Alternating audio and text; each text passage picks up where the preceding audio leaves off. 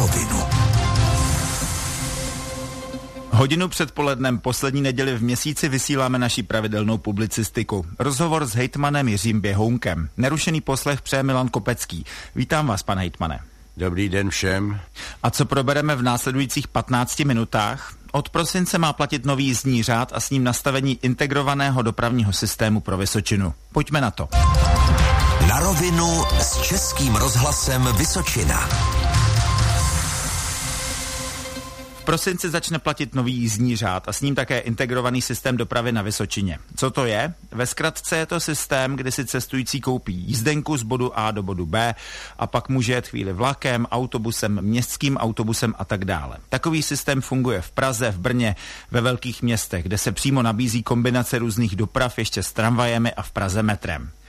Pane Hitmane, bude to pro Vysočinu revoluce ve veřejné dopravě? Nebude to revoluce ve veřejné dopravě. Já jsem přesvědčen, že tyto systémy v krajích fungují a my se s tím potýkáme už roku 2007.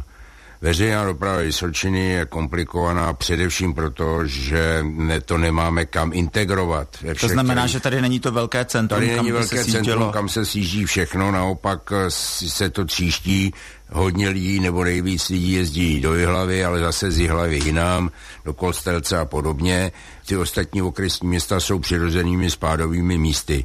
Navíc ta doprava, která tady je vytvořená, ty spády, železniční tratě a další jsou historicky mimo vazbu Vysočiny. Směřovalo to na Brno, na Havlíčků Brod, na Hradec Králové a tak dále. Tak jsme se pokusili to dát dohromady a v podstatě eh, se okolo toho strašně moc mluví, všichni jsou nervózní, já to plně chápu. Jak to bude fungovat v praxi? Cílem naším je, abychom zbytečně nevozili vítr a nejezdili prázdnými vlaky a prázdnými autobusy ve stejných eh, relacích a ve stejných směrech. To znamená, že tam, kde přibydou vlaky, eh, by neměli jezdit společně autobusy, neměli by si ujíždět tak dále. Jednoduše s tím, že samozřejmě druhou záležitostí je snaha o zavodení jednotného přestupního tarifu, o čem jste vyhovořil stávající systém dopravy stojí nějaké peníze. Kolik bude stát ten nový systém dopravy? Bude stát více peněz? Samozřejmě, že bude stát více peněz. Když chcete eh, vyjít maximálně vstříc a uvidíme, zatím se zdá, že ty investice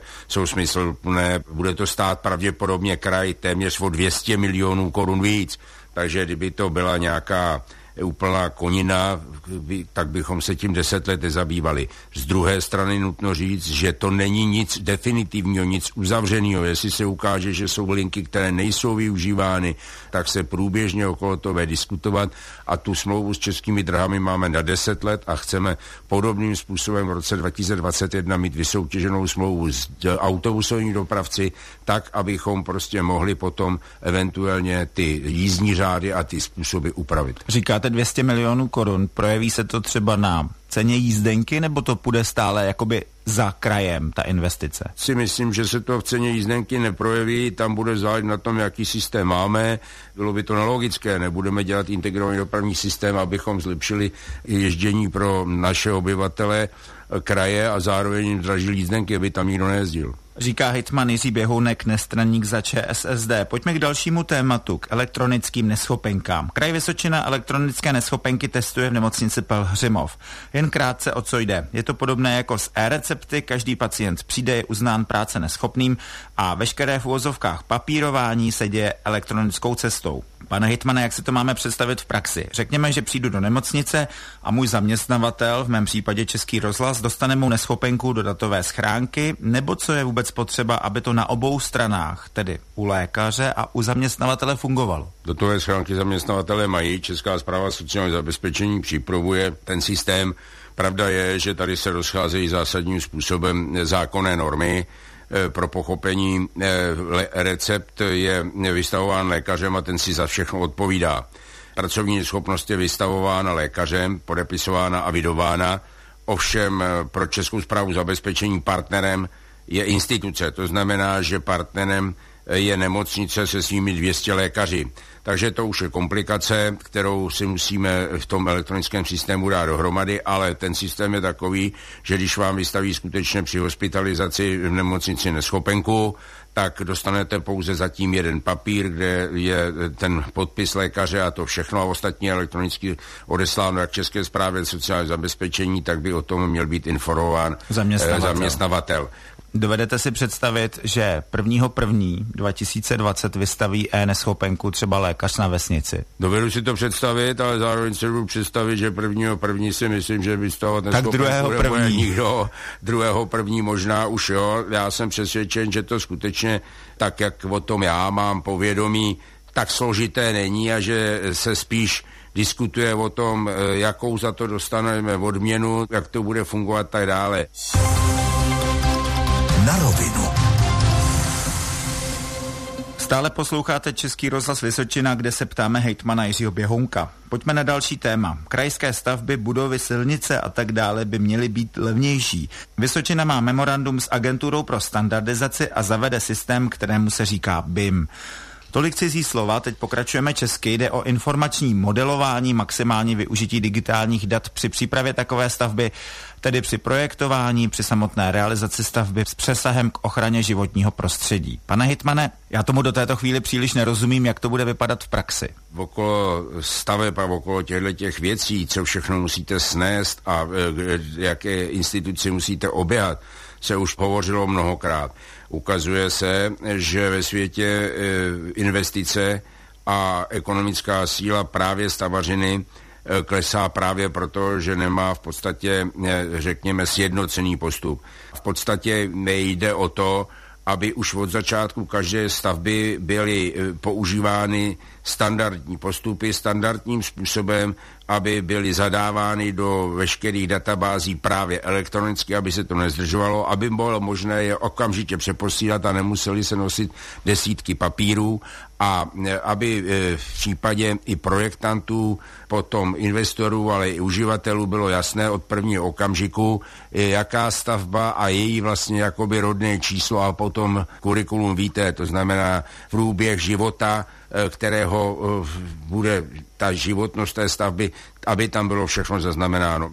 Jste schopen příkladně eh, elektronicky v případě, že stavíte například v New Yorku z Prahy prakticky vyřídit téměř všechny záležitosti, to znamená popsat to, projekt tam dát a tak dále a poslat to tam. A co vy všechno jako kraj Vysočina k tomu budete potřebovat? Bude to počítačové vybavení, speciální programy, aplikace nebo co? A myslím, že ty speciální programy jsou postupně k dispozici. V zadaných situacích tomu budeme potřebovat pravděpodobně především zákon, to znamená o digitálně technických mapách, aby jsme přesně věděli, kde jsou jaké sítě a aby to prostě fungovalo. Potom budeme potřebovat úpravu stavebního zákona, aby to bylo podle, eh, podle těch státních právních předpisů, ale jinak eh, jsem přesvědčen, že to nějaká dramatická změna v, v způsobu organizace práce za stolik nebude. Myslím si, že to je jako s tou neschopenkou, že si na to v okamžiku, kdy to bude fungovat, uživatele zvyknou. Všechno se přepočítává na peníze. Máte představu, kolik by se vám podařilo díky tomu systému ušetřit? Pravda je, že se říká, že se dá v této situaci hovořit o úspoře financí 10 až 30% úspoře času, což eh, by mohlo zkrátit celý to stavební řízení až o polovinu, když si uvědomíte, že dneska trvá velká stavba v České republice v průměru 6 až 10 let, tak 3 až 5 let by bylo významné zkrácení a potom by to samozřejmě přineslo naprosto jasný přehled o tom, jaké stavby máme, protože víte dobře, že z minulosti se zjišťují mnohé záležitosti, které nebyly zaznamenány a koukáte potom, co v tom baráku třeba všechno je. Na rovinu s Českým rozhlasem Vysočina. Vždy poslední neděli v měsíci vysíláme na Českém rozhlase Vysočina rozhovor s hejtmanem Jiřím Běhounkem. Poslední téma listopad 1989. Před 30 lety došlo k velkým společenským změnám v tehdejším Československu. Je čas vzpomínání a příběhu z té doby. Co pak dělal lékař Jiří Běhounek v listopadu 1989? Je to shodou okolností jednoduchý. Já jsem byl na školení v Praze v tom týdnu a právě v pátek jsem odjížděl a věděl jsem, že se chystá na Albertově schůzka vysokoškoláků.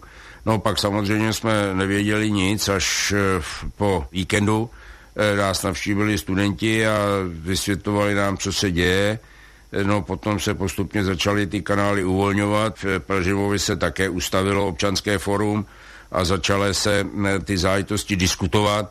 Já bych vám, pardon, do toho vstoupil. My jsme tady v týdnu vyslechli pamětníka Jana Litomiského, který říkal, že v Pelřimově to celé naplno spustila až generální stávka v tamním agrostroji.